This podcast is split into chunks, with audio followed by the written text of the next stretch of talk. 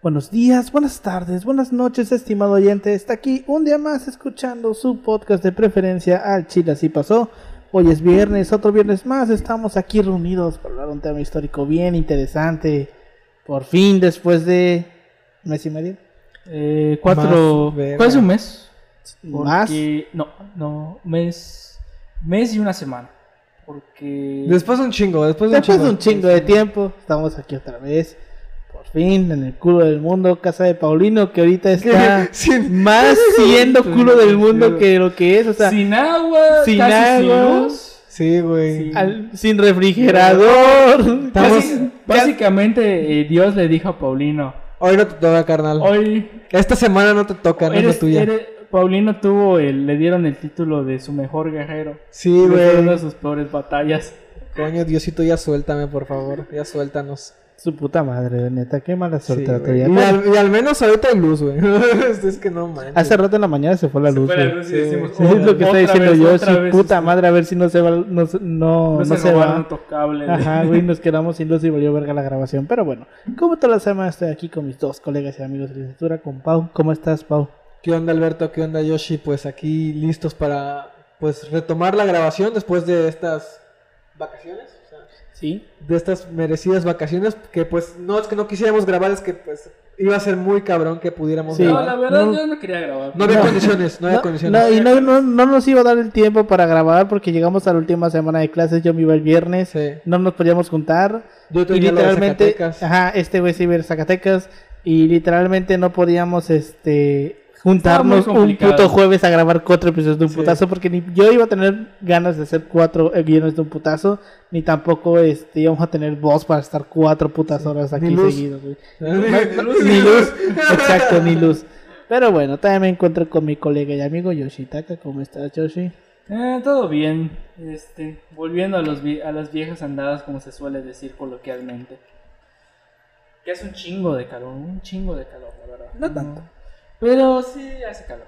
sí o sea se hace calor pero o tampoco sea, tanto La buena noticia es que ya mínimo en mis salones donde tomo clase hay aire acondicionado. Así que, como se suele decir, una de cal y una pero de nada más es una vez a la semana tu clase ¿no? Eh, sí, pero pues la biblioteca, mínimo ya jala bien el aire.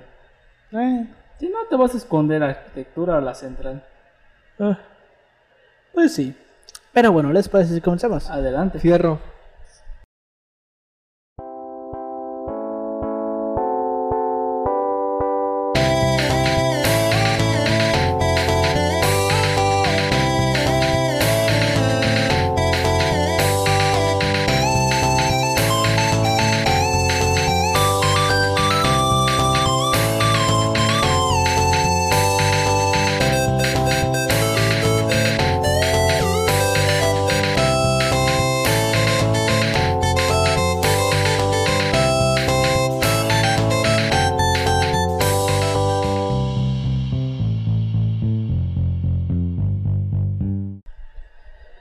Bienvenidos a Chile Así Pasó, un podcast de historia mexicana y, a veces mundial, donde su servidor, Alberto González, le va a contar a Ángel Paulino Chan y a Yoshitaka López una historia chusca, bizarra, increíble o surreal acerca de algún personaje, proceso o hecho acontecido en la historia.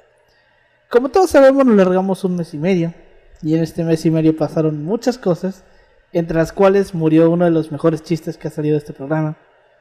Y es que al final Se murió Echeverría. se murió Echeverría antes Sí, de que. Güey, fue una festejación así muy buena. fue una mentada de madre porque literalmente pinche Echeverría, güey, se murió al día siguiente que yo me fui de aquí. Hijo de su puta madre. ¿Cómo. ¿Cómo pudiste haber esperado, cabrón? ¿Cómo Tantas mierdas que hiciste ¿Cómo- nos haces esa mierda. ¿Cómo no se pudo haber muerto una puta semana antes? güey? Sí, güey. Una puta semana antes, güey. Al- A lo mejor nomás aguantó para chingarte. Es que dijo, ya me cansé. Ya. Como, como cara. ajá, Puede ser, güey, y ya puede. Así muy, muy cabrón el asunto, porque creo que todo este año, este año todos estuvimos diciendo, ya menos se muere Echeverría, ya menos se Güey, muere. en los episodios de enero, güey, estamos diciendo, este episodio está siendo grabado el día del cumpleaños de Echeverría o se va a estar publicando, güey. Y estábamos con nuestras mamadas de que se va a morir el día que el PRI pierde el Estado de México. No sé, O que era el horror cruz, güey, o sea... A lo mejor yo- esa es la señal, ¿eh?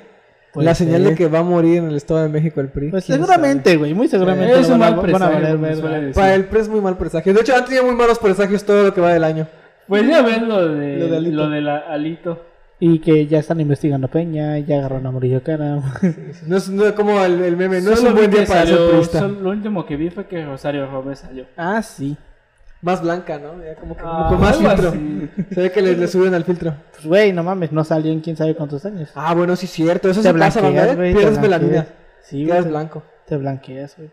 Pero bueno, entonces, como tenemos que darle un cierre a ese chiste, vamos a hacer un- por primera vez un episodio triple. Hoy vamos a grabar dos episodios porque no mames, qué puta hueva grabar tres episodios de un putazo. Aparte de que yo tengo un chingo de sueño son Yo las tengo calor, güey. cuarto para las 3 de la tarde. Y Hace hemos calor, hace hambre. Y hace calor. Entonces nada más hoy vamos a grabar dos. En el primer episodio vamos a ver básicamente eh, un poquito de la vida de Echeverría antes de ser presidente.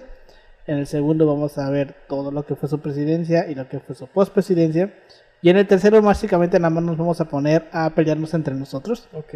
para eh, llegar como a una conclusión de cuál es el legado que deja Echeverría. Ese va a estar el bueno. Ese es, es que vamos a grabar el próximo martes. Pero bueno, vamos empezando con esta mamada.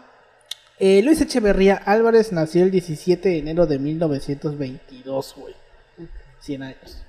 Eh, Oye, sí, güey. Sí, sí, murió a los 100 años exactos, güey. O sea, cumplió 100 años ahorita en enero. Cuando tienes stock, ¿no? Y hasta para morir tienes que tener como que número A par. huevo, güey. Este, hijo de Rodolfo Echeverría Esparza y Catalina Álvarez Gallou, fue hermano mayor de Rodolfo Landa, eh, que era un reconocido actor, abogado, político y sindicalista mexicano, que en su momento fue director de la Asociación Nacional de Actores, de la ANDA, y que pues él se decía, se decía llamar Rodolfo Landa porque no quería que lo, lo ligaran a, a Echeverría, güey. O sea, como de que sí eres mi hermano, pero te voy a negar. Como los públicamente". Videgaray, ¿no? Ándale, como los Videgaray, güey, que este, ¿cómo se llama el? Eduardo, ¿no? Ajá, Eduardo parece. es el, el... El comediante. Mm, ponte Es que locutor, presentador, locutor, ajá. Sí, que se eche sus chistes de vez en ¿Por cuando, no lo hace por qué me, por qué me tiran caca de que no le tiraba a mi carnal? Pues porque me cerraban carnal por eso. Sí. De hecho, yo no sabía que esos dos cabrones eran, eran hermanos. No güey. parecen, ¿verdad? No, güey. ¿Sabes qué día yo me enteré que esos cabrones eran hermanos? Como un día antes de que Peña le entregara la presidencia al peje, porque le fueron. eh, Eduardo fue a entrevistar a Luis, güey. Ah, su carnal. Ajá, güey. Yo no sabía, güey. Hasta ese, hasta este pinche día. Pero bueno. Este, su padre, Rodolfo Echeverría Esparza, ocupó varios cargos públicos de nivel medio. Entre ellos, eh, entre 1961 y 1933 se desempeñó como pagador del ejército mexicano en Ciudad Victoria, Tamaulipas, que me quiero imaginar yo que es el güey que le pagaba a los soldados. Pagador. Estamos hablando de los Lógico. 30, güey, no creo que existieran los depósitos bancarios. O sea, a lo mejor los bancos sí, las cuentas bancarias electrónicas a lo mejor no. Este, en Ciudad Victoria, Tamaulipas. Ciudad a la, a la que trasladó su residencia y la familia durante dicho periodo. Al término del cual eh, retornaron a la Ciudad de México. Y posteriormente, ya en la Ciudad de México, fue funcionario de la Tesorería de la Federación. Residiendo en Ciudad Victoria, inició su educación primaria en la escuela Nancy L. Lee y al retornar a la Ciudad de México cursó el último grado de primaria en la escuela Alberto Correa. Luego pasó a la escuela secundaria número 3 y la preparatoria la estudió en el colegio francés, que esa madre este paga, güey. Eh, de esta época, o durante esta, esta época más bien, eh, conoció a una persona que ya, de la cual ya hemos hablado antes, un joven alto, guapo, este, bohemio, inteligente, que venía de una familia de, de intelectuales, que a lo mejor ustedes lo conocerán, se llamaba José López Portillo. Qué Eh. cagado, ¿no? Que tu familia sea como que con tantas luces y tú terminas siendo un pendejazo. Bueno, no pendejazo, pero Mira, como que seas la manchita, ¿no? pues El mira, negra se suele como decir. tal, López Portillo pendejo, pendejo no era. No, obviamente, no, pues no, güey, pues en la cárcel nunca cayó. No tanto eso, sino que, o sea, el vato O sea, supo sí- escalar, o sea, supo escalar y todo ese pedo. Mm, No. O sea, el vato como tal, sí era un güey muy como preparado. Ahorita lo vamos a ver. Solamente que pues una cosa es ser inteligente y otra cosa es saber gobernar. Y eso Sí, no o supo hacer. O Porque, sea, para la gobernada como que no se le daba mucho. Ajá, exacto. Pero pendejo, pendejo no era. Ah, no, pues sí.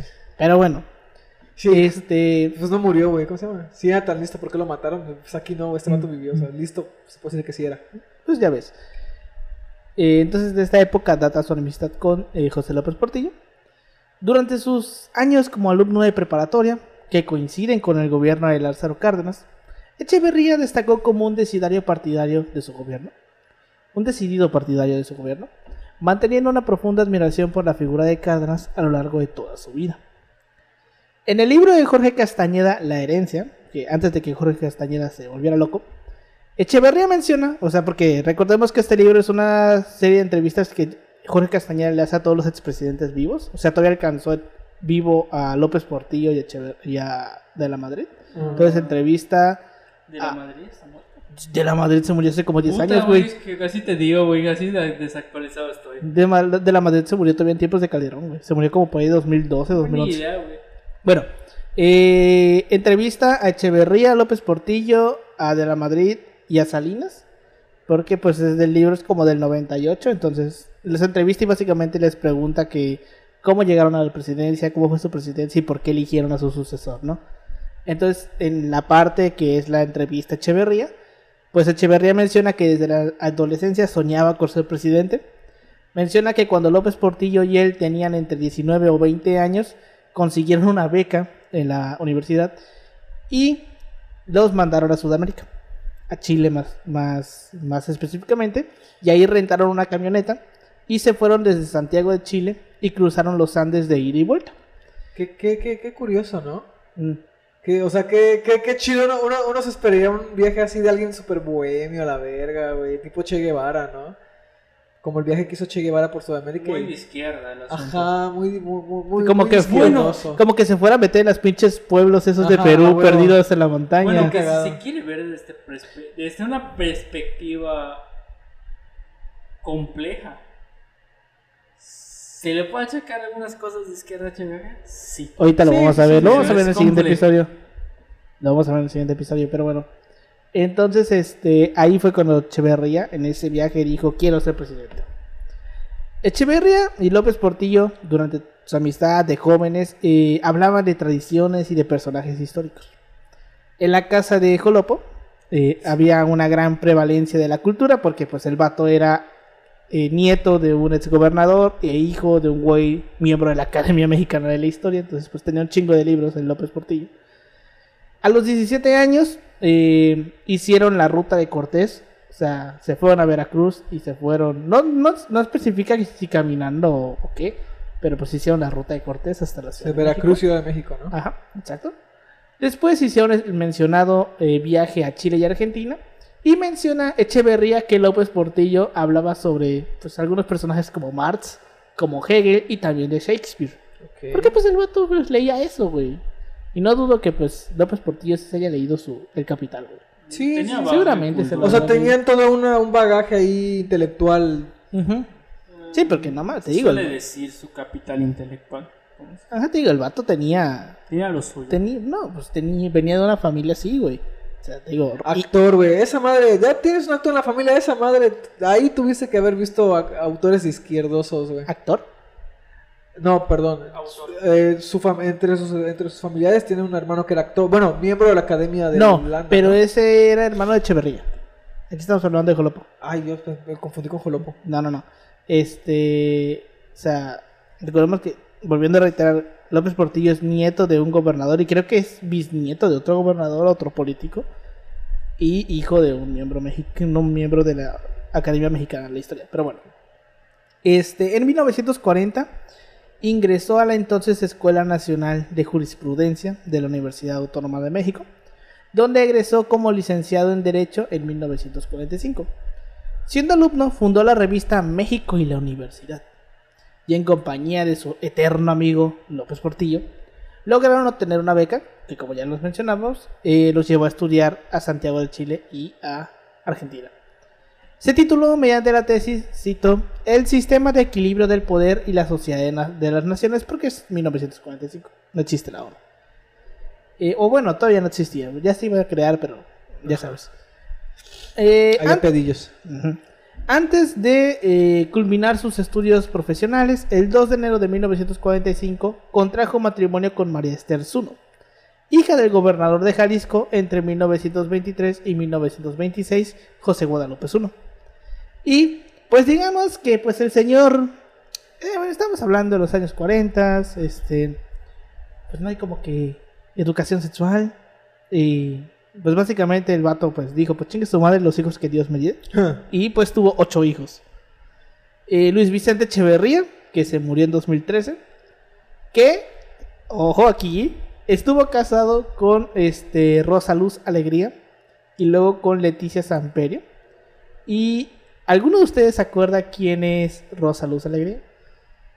Ah, Ya lo hemos mencionado en este, en este, en este programa. Versus, no me acuerdo, güey. Pues mira, resulta que esta señora eh, fue la primera secretaria, la primera secretaria de Estado de toda la historia de México. La primera secretaria de Estado mujer. Y fue durante el gobierno de López Portillo y la puso como secretaria de Turismo. Y pues se dice que era porque López Portillo era su amante. Ah, O sea, el mejor amigo de tu papá te bajó a la esposa. no, el hijo del mejor amigo de tu papá te bajó la esposa. Imagínate Tú. No, no, no. No, es el. No, sí, es el mejor amigo de tu papá te bajó la esposa. Sí, sí, sí, estoy güey. pendejo, sí. Pero bueno, Bueno, este. es- ¿Qué más decir? pero bueno. Eh, María del Carmen Echeverría Zuno, que sigue viva, hasta donde se sabe. Álvaro Echeverría, que se murió en 2020. Eh, María Esther Echeverría Zuno, que también sigue viva. Rodolfo Echeverría, que ya se, se murió en el, en el 83. Pablo Echeverría, Benito Echeverría y Adolfo Echeverría. Eh, que todos estos siguen vivos. Y pues la pareja estuvo casada hasta que se murió eh, la señora, el 4 de diciembre del 99. Entonces, del 99, 23 años, viudo, güey. Y si tenía 100 años, enviudó a los 77, 77, ¿no? Sí. Sí. Pero bueno, Si mis habilidades de historiador no me fallan. en efecto. Durante la vida del exmandatario fallecieron tres de sus hijos, como ya lo decíamos. Eh, Rodolfo Echeverría Zuno falleció a los, a- en 1983 a los 31 años, ahogado en la alberca de sus padres por una embolia.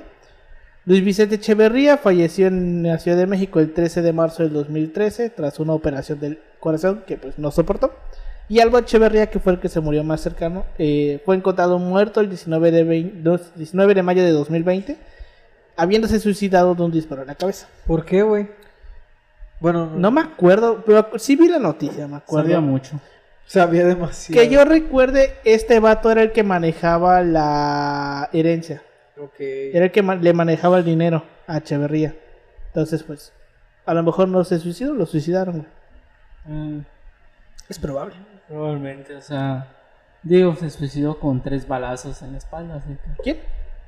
Es como los memes que dicen, Ah, se suicidó de Se tres suicidó de, balazos en- de, de 15 puñaladas, güey.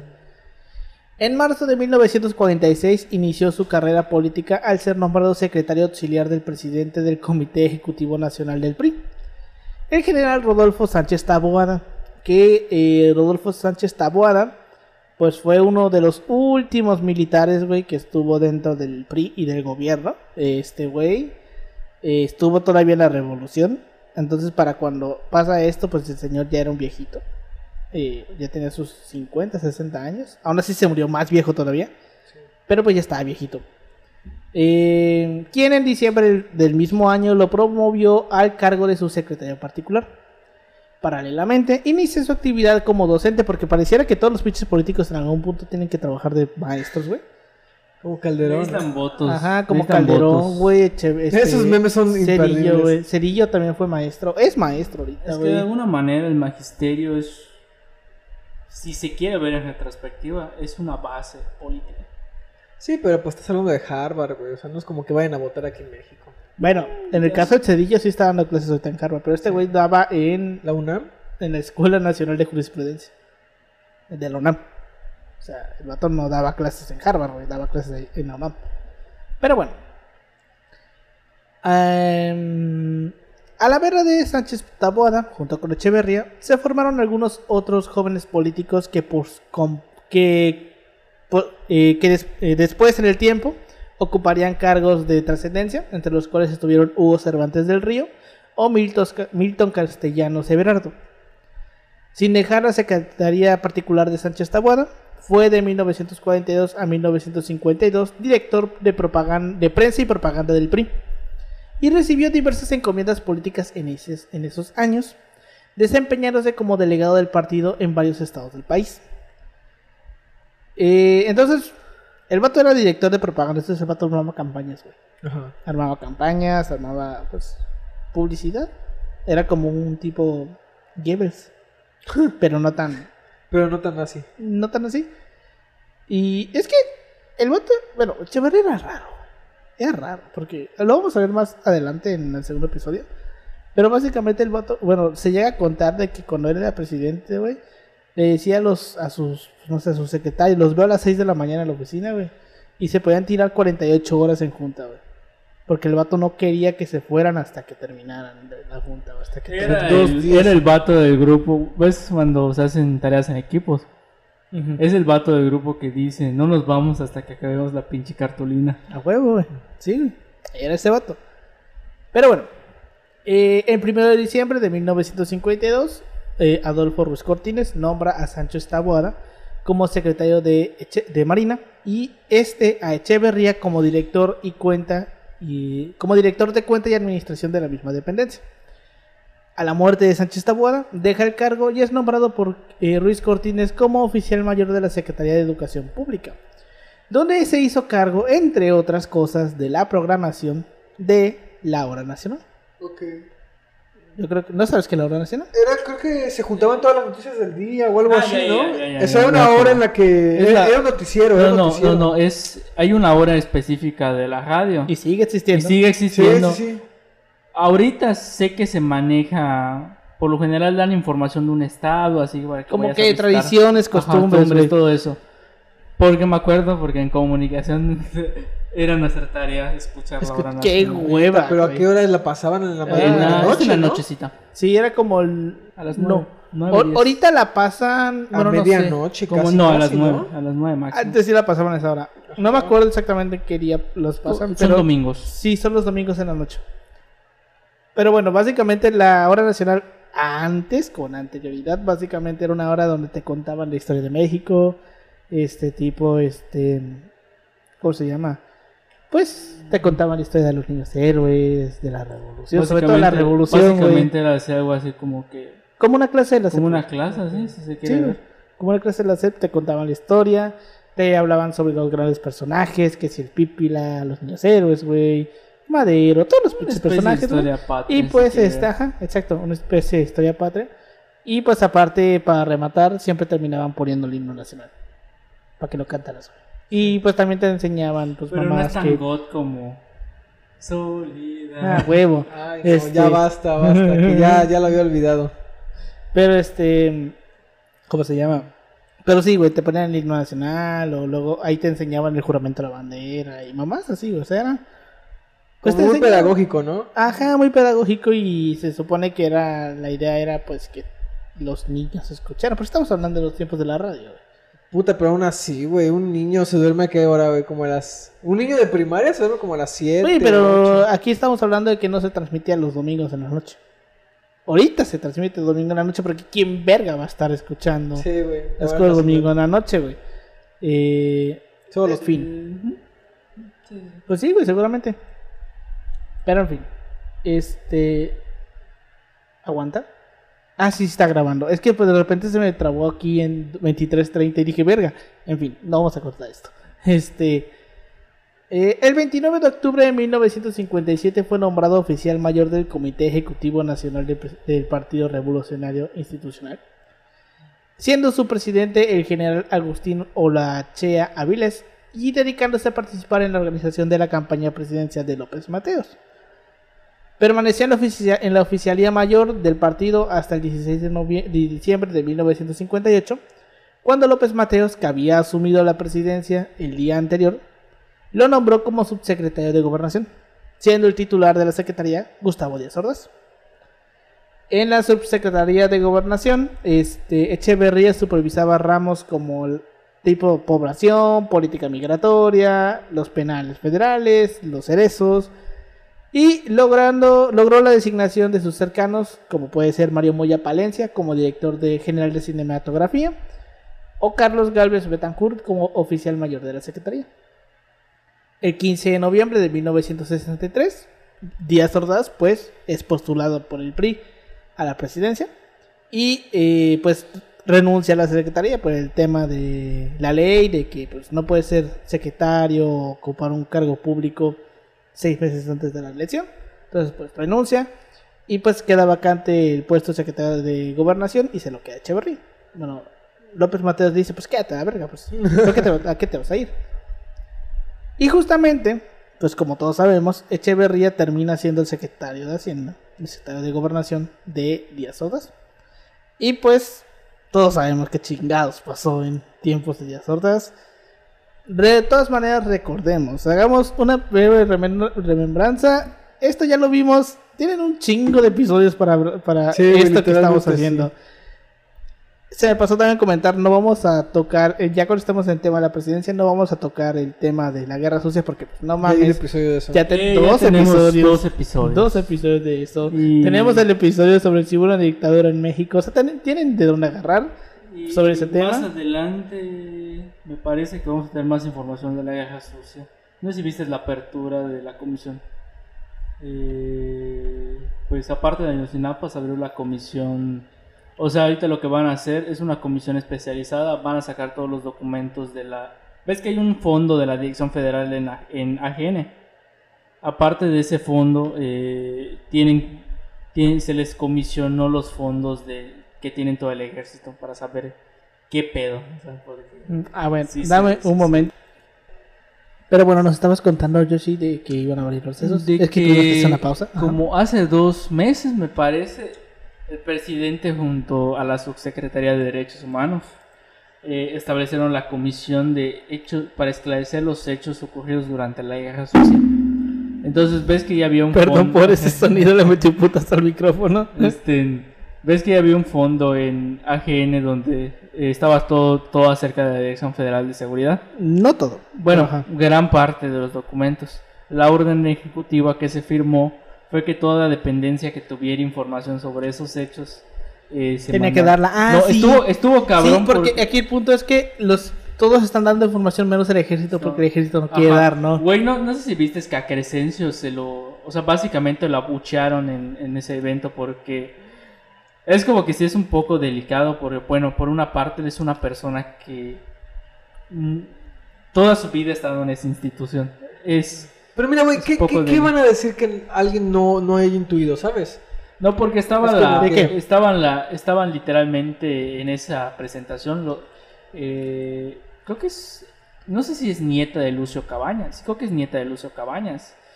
Y no me acuerdo la otra, pero es La hija de Rosario Ibarra de Piedra. la que estuvo en el, en el camp- en el primer campo militar.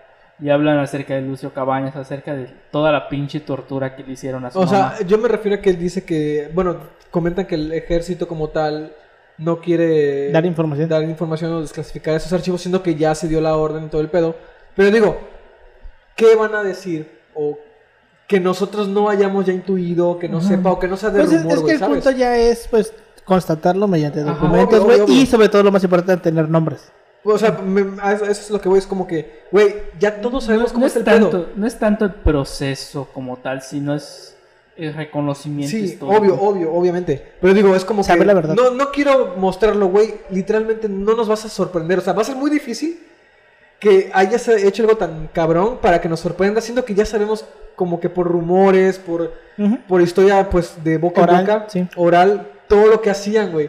Nada más déjanos confirmarlo, güey. Ya están muertos. No es que de lo ustedes. cabrón es que se, el acto se hizo en, en ese campo militar, en el primer Es que campo sabes cuál es el pedo que se estaba, que yo estaba escuchando en un, en un programa, este, me lo vas a rellenar, hijo de tu puta madre. Como si no lo fueras a rellenar con tu puta madre.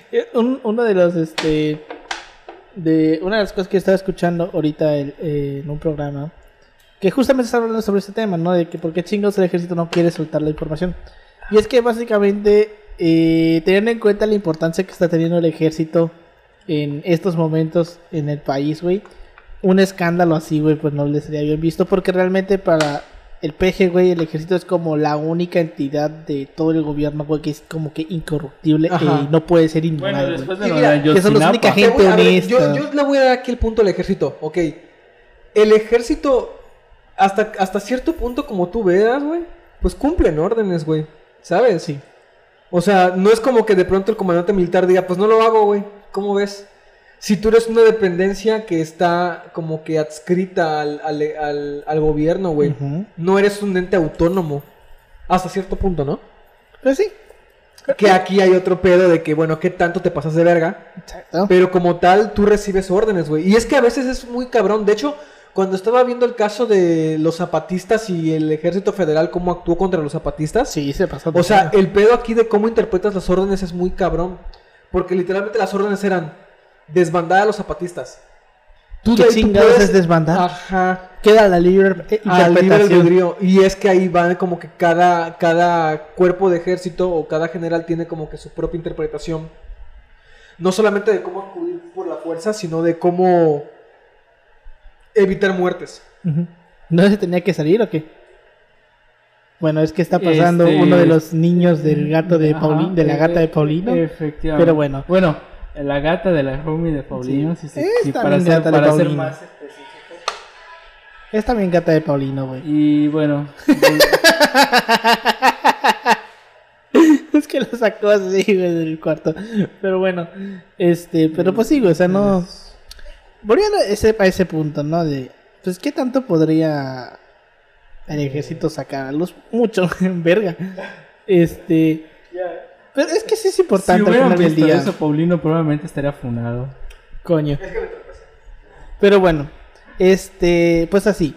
Entonces, como no vamos a hablar sobre la guerra sucia en estos episodios, porque ya tenemos dos episodios sobre la guerra sucia, tampoco vamos a mencionar muy a detalle lo que pasó en el 68, porque ya tenemos un episodio sobre el 68, pero sí vale la pena como recordar un poquito eh, lo que hablamos en el episodio del 68, porque fue de los primeros, güey, todavía no tenía la, la mejor producción que te puedes imaginar.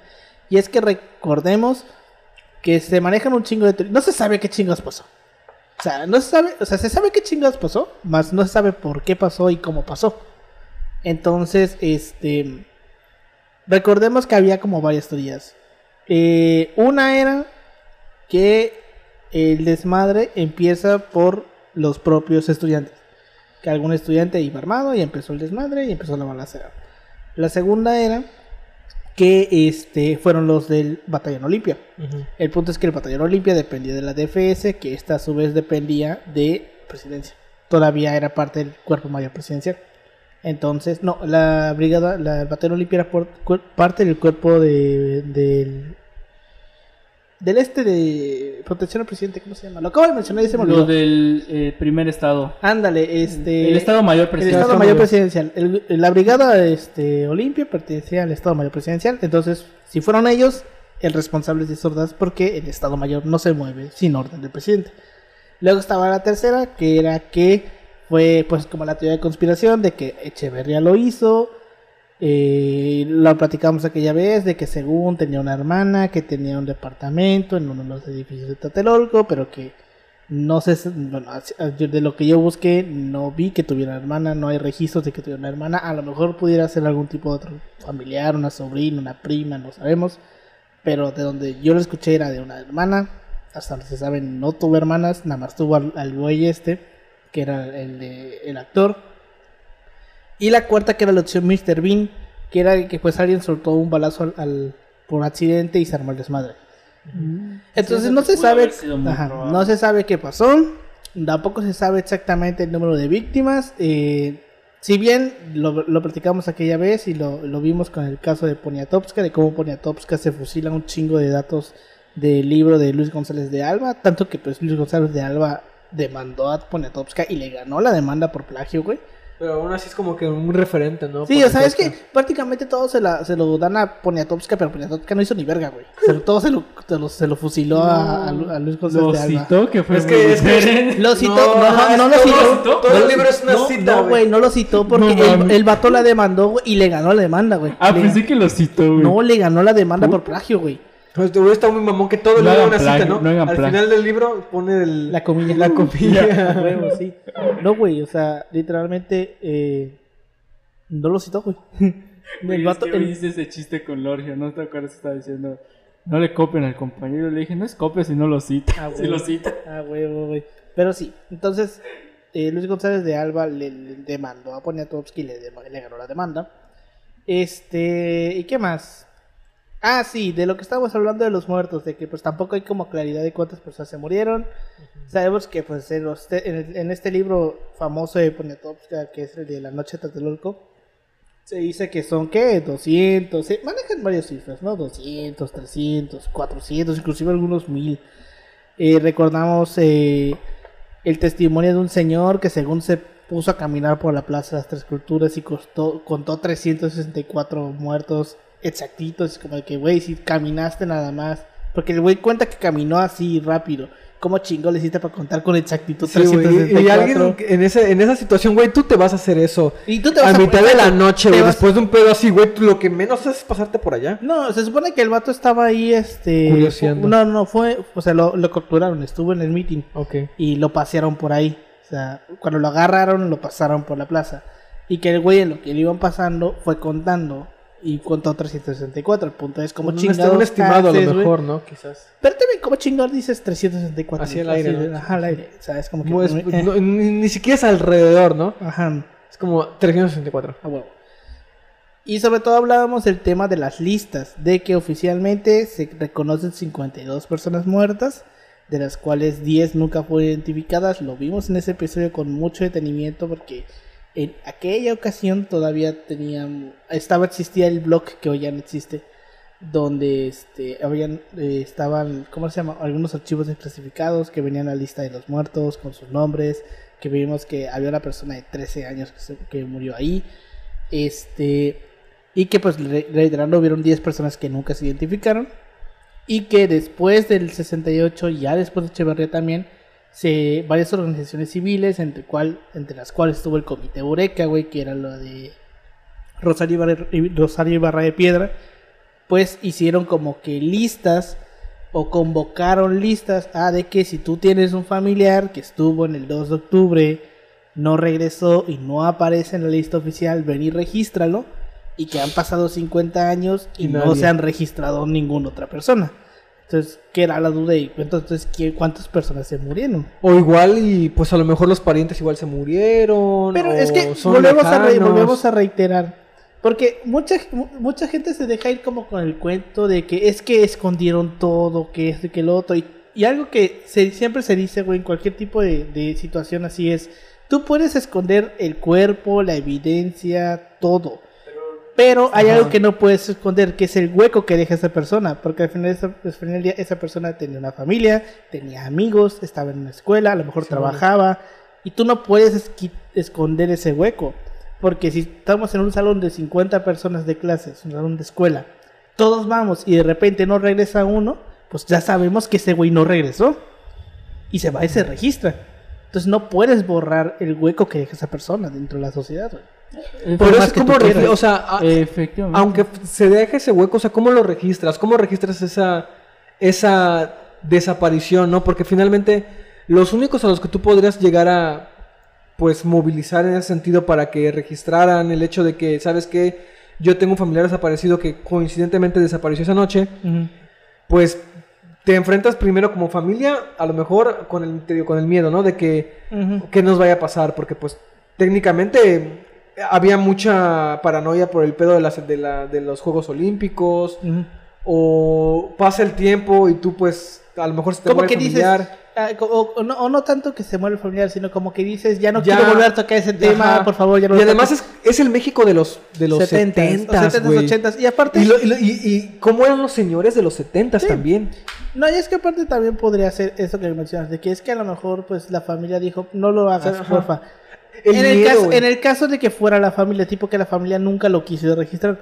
Pero aún así, no faltaría el A caso uno de- dos, de, amigos, güey, de amigos de chingue su madre, yo lo voy a ir a registrar. Pero es que te de nuevo, es, la, es la sociedad de los 70s, güey. Yo, yo, por ejemplo, te puedo decir el caso de mis jefes, güey. Y esto lo tengo muy presente y de maestros, güey. Que son como de la generación de los 60s. O sea, nacieron en los 60s. Y era de que, güey, no te metas en mamadas. Y eso era lo que me decían, ¿eh? Sí. No te metas en mamadas porque te pueden hacer algo. Y es. Y un maestro, recuerdo que un día sí me dijo, porque yo armé un desmadre en la, en la secundaria con la, con la cooperativa. Y me decía, güey, es que hacer ese las tipo de cosas te pueden hacer algo. O sea, siempre está ese hecho de decir. ¿sabes qué? Piensa lo que vas a hacer porque no sabes qué te pueden hacer. O sea, Sí. siempre está esa, ese- esa amenaza soterrada. Sí. Entonces yo Esa- siento que esa- es como una pedo. amenaza muy internalizada Sí, dentro de, de- la de sociedad la de esa época. Pero huevo. bueno, sigamos con lo- sigamos Oh. con el argumento. El punto aquí es pasaron 50 años, ya los tiempos cambiaron, Sí. güey, ya ha pasado muchas cosas y seguimos sin que ese número suba, güey.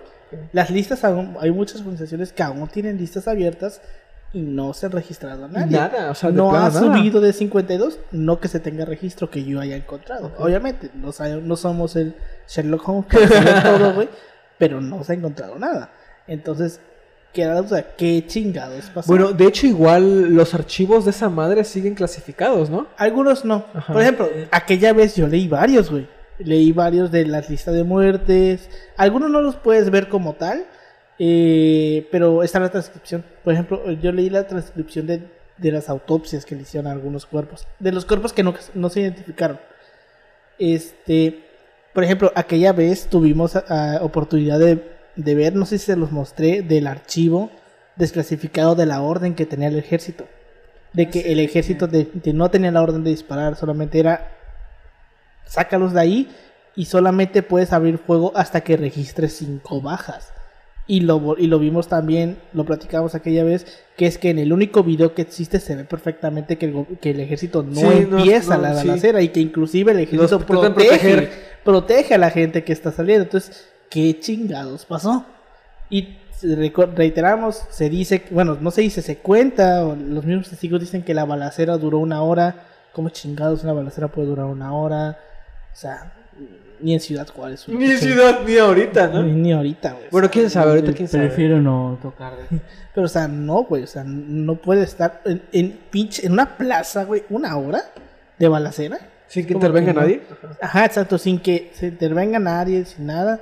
Y luego está esta idea de que es que eh, se ocultó todo y la gente no supo nada. La gente se enteró, güey. Aunque se hubiera tratado de esconder todo, la gente se enteró. A lo mejor con la información manipulada. Vimos los. Este es el caso de los periódicos, ¿no? Que decían este estudiantes revoltosos causan riña, ¿no? Al día siguiente o cosas así.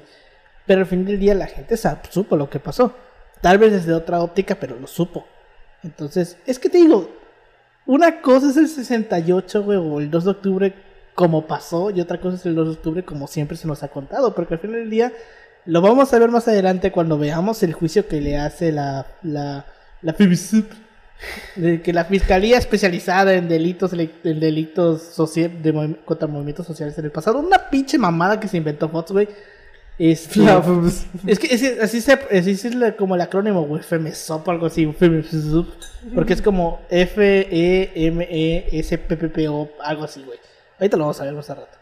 Este, toda esta idea que se construye, co- se construye a partir de la investigación, o buena parte se construye a partir de esa investigación que se hizo en tiempos de Fox y que está hecha con el culo, güey.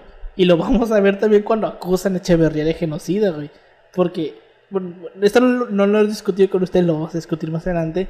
Pero es que esa, esa acusación de genocidio es una estupidez.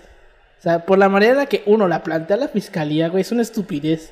Entonces, esa investigación que hizo Fox, güey, estaba hecho con el culo, güey. Estaba destinado a caerse, ¿no? Está a huevo, güey. No metió a nadie, güey. Lo único que logró la investigación, y lo vamos a ver, es simplemente confirmar lo que ya todos sabíamos. Y es que Echeverría quería terminar con el movimiento. Y ya.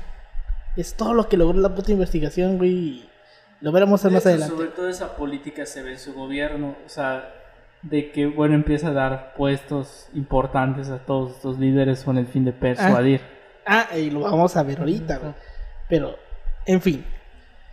Entonces, ya como secretario de gobernación, eh, él pues sí se encarga de ciertas represiones, porque se sabe que Echeverría también era un cabrón, güey. Era Este, champelana. Era, era a huevo, güey. Este, para eh, traducción, era mierdita. Ajá, era Entonces, mierdita. Era mierdita, güey. Entonces, pues Echeverría era mierdita. Entonces, ya como secretario de gobernación, pues se carga ya de, de la representación del país cuando Díaz Ordaz está fuera. De hecho, se, por ahí yo llegué a escuchar que cuando pasa el 68, Díaz Ordaz no estaba en México, güey. El que estaba era Echeverría. Pero aún así, güey, algo de esa magnitud no la mueve sin la aprobación del presidente. Entonces, reiteramos, no se sabe qué chingados pasó. Mm, a mí en particular yo diría que no podemos culpar a Echeverría del 68. Porque pues no se sabe qué chingados pasó. Y, y está cañón porque ¿por qué lo de por Tiene, qué? su, tiene su responsabilidad, tiene su responsabilidad. Sí, pero cargársela toda No, a él, no. no. es como de que, correcto. y si fue así, ¿por qué lo dejaste como tu delfín, no? O sea, finalmente, o sea, si tanto fue el peso de ese pedo. Ajá. Y es que eso ¿Por es algo que de eso es algo que yo escuché una vez, que es que si Echeverría lo hizo por sus santos y pontificios huevos, Lo hubieran. con la con Sí. la con la personalidad que se cargaba Díaz Ordaz, güey, le corta los puta, huevos, sí. güey, le corta los huevos porque al final del día el peso de ese desmadre le cayó a Díaz Ordaz, güey. Y Díaz Ordaz se murió con el peso de ese desmadre. Y reiterando, con la personalidad que se cargaba Díaz Ordaz, güey. Puta, le corta los huevos, güey. ¿Por qué lo dejas como tu sucesor? Exacto. O sea, es, es, No ¿qué hay lógica. es como eso. ¿Qué ganaba Echeverría con hacer eso?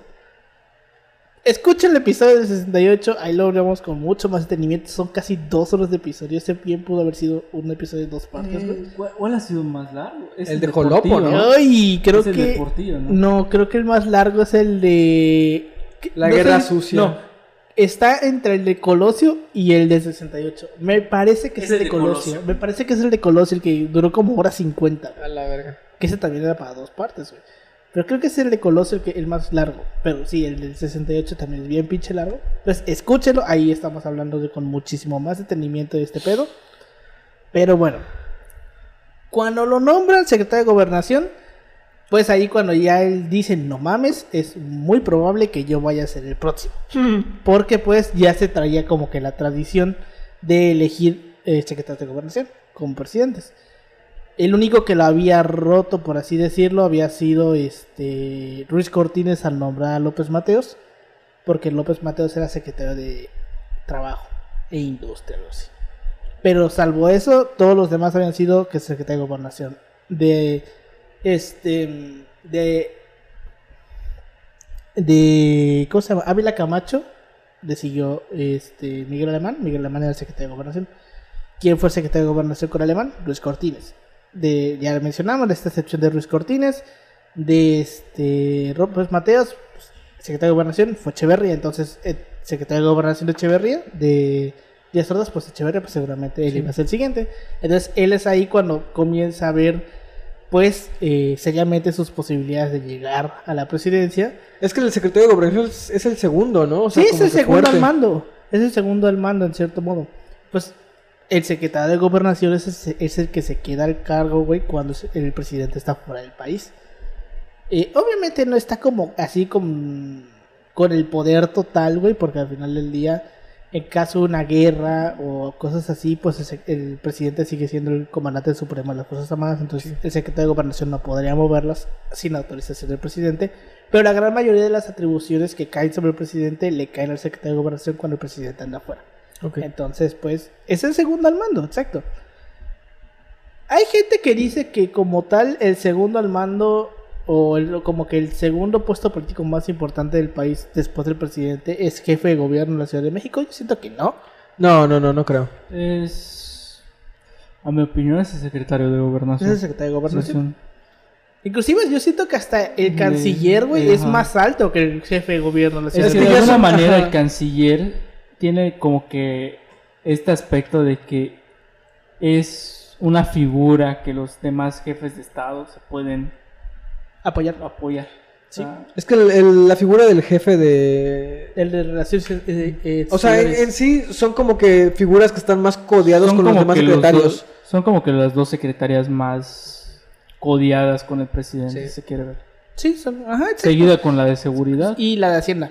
La de Hacienda. ¿sí? Y la de Hacienda. La de Hacienda también es muy importante. Ah, que este de hecho, de hecho interesante Hacienda, güey, porque no sabes que creo que fue en la Facultad de Derecho, eh, sus eh, secretario, el secretario él, él fue el que dirigió su discurso. Curioso el asunto. Lo leí, sabía que el UNAM volvió. Pero pues sí. Entonces, creo que esto ya lo habíamos nombrado, eh, no me acuerdo en qué episodio, Pero en este mismo libro de la herencia, Echeverría menciona que nunca fue amigo de Díaz Ordaz. Que nunca fueron amigos, que siempre fue como que una relación de trabajo.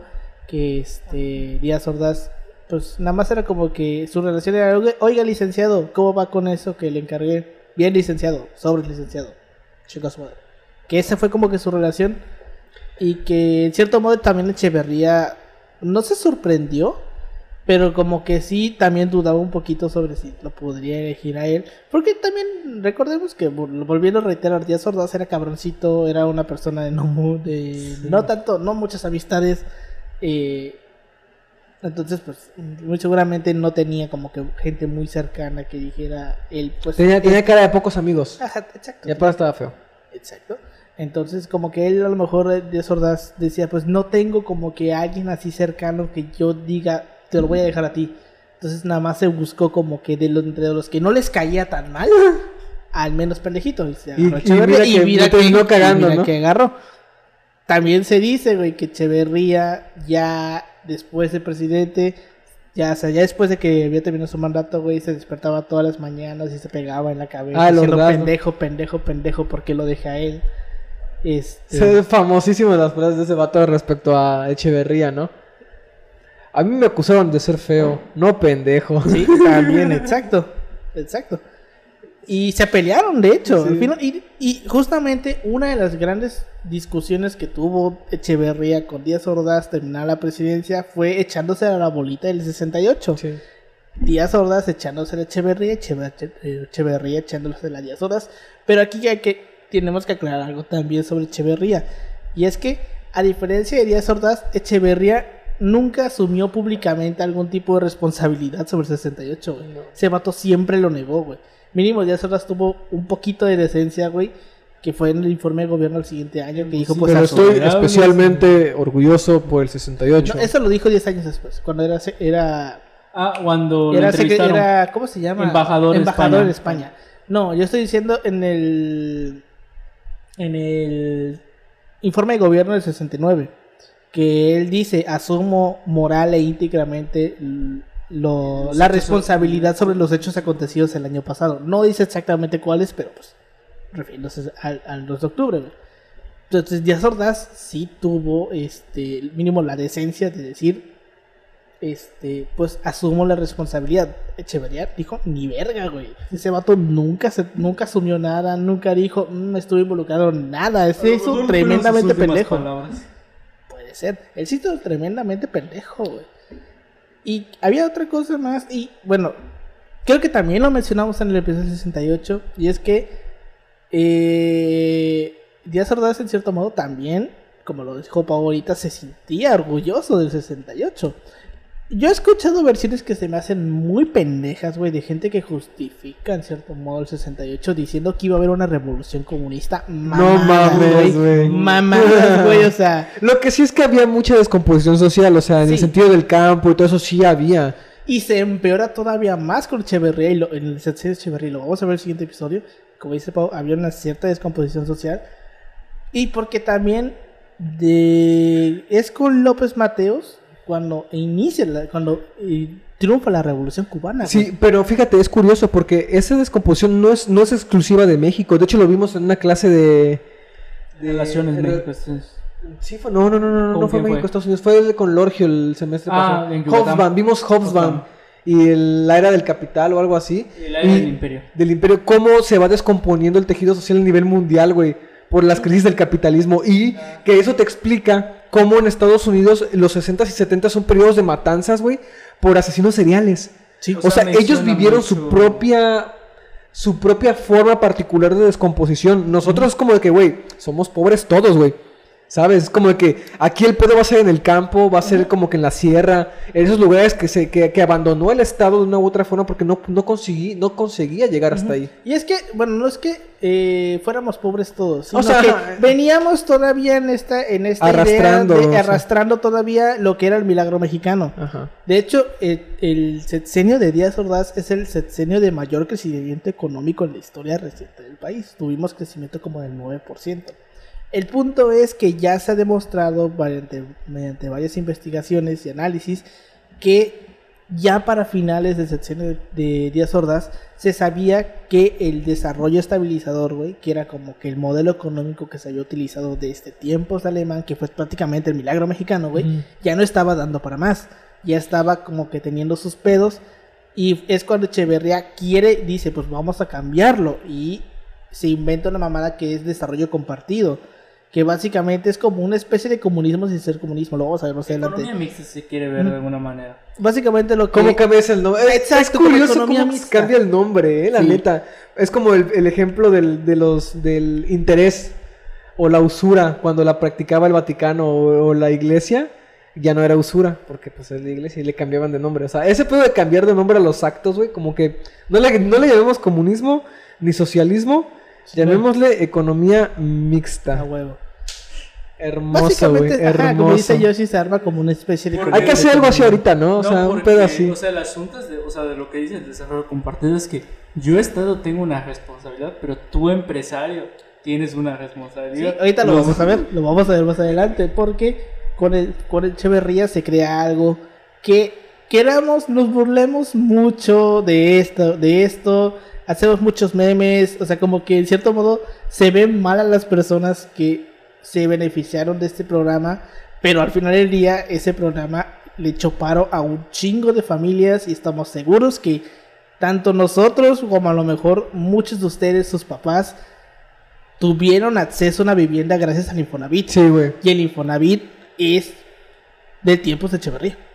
Nos burlemos de nos burlemos de que pues pinches casas culeras se caen a pedazos, todo, Bueno, a ver, pero a ver, a es ver, vivienda. Te voy a decir que casas culeras hasta cierto tiempo. Sí, ¿eh? hasta- exactamente. Hasta cierto sí, porque tiempo. de hecho, fíjate, en mi casa en Veracruz, güey, es un Infonavit, que ya no es tan Infonavit porque pues ya estamos hablando Ya de Infonavit de hace 50 Sí, años. güey, ya las casas son diferentes, las, algunas las tiraron, las volvieron a hacer. Igual pero la es un corrupción, ¿eh? Infonavit. Igual por la corrupción. Pero las volvieron a hacer y la casa sigue ahí, güey. Eh, ya obviamente no podemos comparar el Infonavit porque también es que esto es algo que, que, por ejemplo, lo vimos, por ejemplo, cuando sucedió el desmadre del metro, que decían, es que eh, Díaz Ordaz construyó dos líneas del metro y Morena no pudo ni siquiera darle mantenimiento. Es que son contextos diferentes porque en tiempos de, Cheve- de Díaz Ordaz teníamos dinero para construir mamadas así. Hoy no tenemos esa Güey, capacidad Imagínate económica. que hubiera sido si hubiéramos tenido un gobierno como que diferente, con esa abundancia, güey. Y no tan corrupto. Imagínate qué hubiera pasado Coño, Con padrino, un- vamos a llorar. con un imagínate qué hubiera pasado, güey, si este un eh, ¿cómo se llama este? Un Arturo Ortiz Mena, güey. Sí, es Or- Ortiz Mena, ¿no? El que era secretario de Hacienda con con Díaz Ordaz, ¿no? Sí, Ortiz Ortiz Mena, es, Mena. era Ortiz Mena, ¿no? Sí, el apellido. Bueno, ¿qué hubiera pasado si Ortiz Mena hubiera administrado el dinero en tiempos de Ló- López Portillo, güey, con la abundancia petrolera? Y obviamente López Portillo no lo hubiera mandado a la chingada. What if, ¿no? Entonces, ahí tienen su, su idea para un libro o una película de un ¿Qué México hubiera alternativo. pasado? Ahí tienen una idea. Pero bueno, entonces ya hablamos de este pedo. Y, y con esto terminamos esta primera parte. Le reiteramos, eh, escuchen el episodio del 2 de octubre, escuchen el- los dos episodios de la Guerra Sucia, porque hice, sobre todo el del 2 de octubre para esta primera parte, para que entiendan un poquito de lo que era Echeverría como secretario de gobernación. Y ya para la segunda, sí escúchense los dos de la Guerra Sucia, porque esa parte no la vamos a tocar, porque ya Es tenemos esos dos episodios. Y sí, aparte que es un chingo, ya no queremos ponerlos más tristes como nos pusimos Sí, aquella vez. es que estuvo muy cabrón, estuvo muy cabrón, güey. Este. Entonces escuchen los dos episodios de La Guerra Sucia. También puede escuchar eh, el episodio sobre si en México hubo una dictadura o no. eh, que es de enero de este año. Entonces tiene para dónde agarrar. Usted tiene que ir armando su combo. Pero bueno. Es solo para aclarar lo de Hacienda y Crédito Público. Fueron tres secretarios. Hugo B. Ma- Margarín, dice José López Portillo, que de alguna manera estuvo ahí. Y el último fue Mario Ramón Bey. Ahorita vamos a ver qué pedo con el que cambia. El primero con el cambio de López Portillo. Lo vamos a ver ahorita. ¿Por qué lo cambia, güey? Pero bueno. Con eso llegamos al final de este episodio. Comentarios que tengas, Pau. De esta primera parte de Echeverría antes de la presidencia. Pues bastante conciso, güey. Y pues eh, sin querer tocamos el tema del 68, güey. Imperdible. Y de la guerra Y de la sucia. guerra sucia. No, no tanto la guerra sucia. Es que es, es como que por antonomasia, güey, tener- si hablamos de Echeverría, se tiene Sí. que tocar estos dos temas. güey. Y Pero- vamos a hablar del halconazo. la Sí, de, de- un personaje bastante peculiar y extraño, ¿sabes? Que tuvo la fortuna de vivir un chingo de tiempo sin que se la armaran de pedo, güey. Comentarios que tengas tú, Yoshi. Decir que, bueno, esta es la primera parte, o sea, de alguna manera hay que entender a Echeverría desde sus orígenes hasta, pues hasta lo que fue, o sea, el individuo. ¿Por qué de alguna manera? No para justificar sus actos, pero No. para entender Exacto. por qué hace lo que hace. O sea, no es solo achacarle sus culpas. O sea, sí es achacarle sus culpas. Pero es entender por qué tiene su, su grado de responsabilidad sobre estos hechos. Y pues aparte de, de la mamada, de, bueno, aparte de la mamada, de la mamada de que siempre la hacemos de que lo acusamos de todo. Y sí tiene, Ujú. se le, de- se le debe recordar por sus actos. Pero igual hay que comprender el periodo, las condiciones internacionales, por qué tiene, por qué de alguna manera hace lo que hace. Ahorita lo vamos a ver en el siguiente episodio qué es lo que hizo. Pero fíjate que, que tú mencionas eso, de que es que a mí me emputa mucho también cuando de repente llega alguien y te dice, es que eh, entender al personaje es justificarlo. No, güey, es simplemente comprenderlo. Comprender por qué hizo lo que hizo, por qué creía lo que creía. No es justificarlo, es simplemente comprender por qué hacía lo que hacía y a partir de ahí tú ya formarás tu propio juicio. Porque al final del día con nosotros como humanos forjamos juicios. Sí. Entonces tú harás tu propio juicio, pero el punto es comprende qué es lo que hizo y por qué lo hizo. Ya si tú lo ves bien o mal es otro pedo. No lo estás justificando, simplemente estás comprendiendo. Lo que está pasando, Ajá. ¿no? No comprenderlo. Pero bueno, con eso llegamos al final de este episodio. Muchas gracias por habernos escuchado. Nos puedes seguir en todas nuestras redes sociales como arroba así paso podcast, en Facebook, Instagram y en Twitter. A mí me pueden encontrar como arroba Emanuel56 en Instagram y en Twitter. A ti, Pau. A mí como Ángel Paulino en Facebook y en Instagram y Twitter como Pau-3S. A ti, Yoshi. A mí me pueden encontrar en Instagram como yoshi.2807. Igual atiendo la- en la biblioteca de lunes de 2 a 4. Pero bueno, ya se la Compartimos saben. memes chidos. Ya se la saben. Muchas gracias por habernos escuchado y nos vemos la siguiente semana. Hasta luego. Bye.